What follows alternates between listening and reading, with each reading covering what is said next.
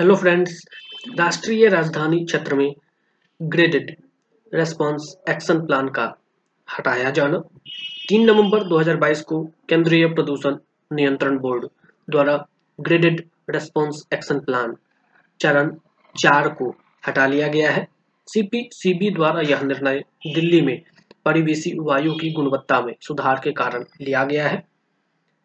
2016 में सर्वोच्च न्यायालय के निर्देश पर पर्यावरण प्रदूषण, रोकथाम एवं नियंत्रण प्राधिकरण द्वारा राज्य सरकार के प्रतिनिधियों तथा विशेषज्ञों के साथ मिलकर ग्रेडेड रेस्पॉन्स एक्शन प्लान योजना का प्रस्ताव दिया गया था।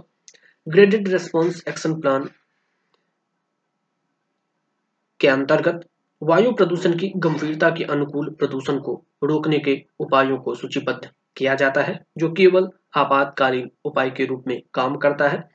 इस योजना के अंतर्गत अलग अलग राज्य सरकारों द्वारा औद्योगिक प्रदूषण, वाहन एवं दहन उत्सर्जन से निपटने के लिए वर्ष भर की जाने वाली कार्यवाही को नहीं शामिल किया गया है। ग्रेडेड रिस्पॉन्स एक्शन प्लान या जी आर ए पी आपातकालीन उपायों का एक सेट है, जो एक निश्चित सीमा तक पहुँचने के बाद हवा की गुणवत्ता में और गिरावट को रोकने के लिए शुरू होता है। जीआरएपी का चरण एक तब तय किया, तब सक्रिय होता है, जब क्यू आई खराब श्रेणी 201 से 300 में होता है। दूसरा, तीसरा तथा चौथा चरण तब सक्रिय होगा, जब क्यू आई क्रमशः बहुत खराब श्रेणी 301 से 400 गंभीर श्रेणी 401 से 500 तक पहुँच जाएगा।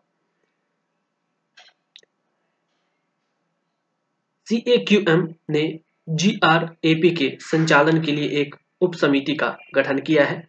जीआरएपी को लागू करने के आदेश जारी करने के लिए उप समिति को बार बार मिलना पड़ता है। इस निकाय में सीएक्यूएम के अधिकारी उत्तर प्रदेश, दिल्ली, हरियाणा राजस्थान के प्रदूषण नियंत्रण बोर्ड के सदस्य सचिव, केंद्रीय प्रदूषण नियंत्रण बोर्ड आईएमडी के एक वैज्ञानिक और आईआईटीएम के एक वैज्ञानिक और स्वास्थ्य सलाहकार शामिल है।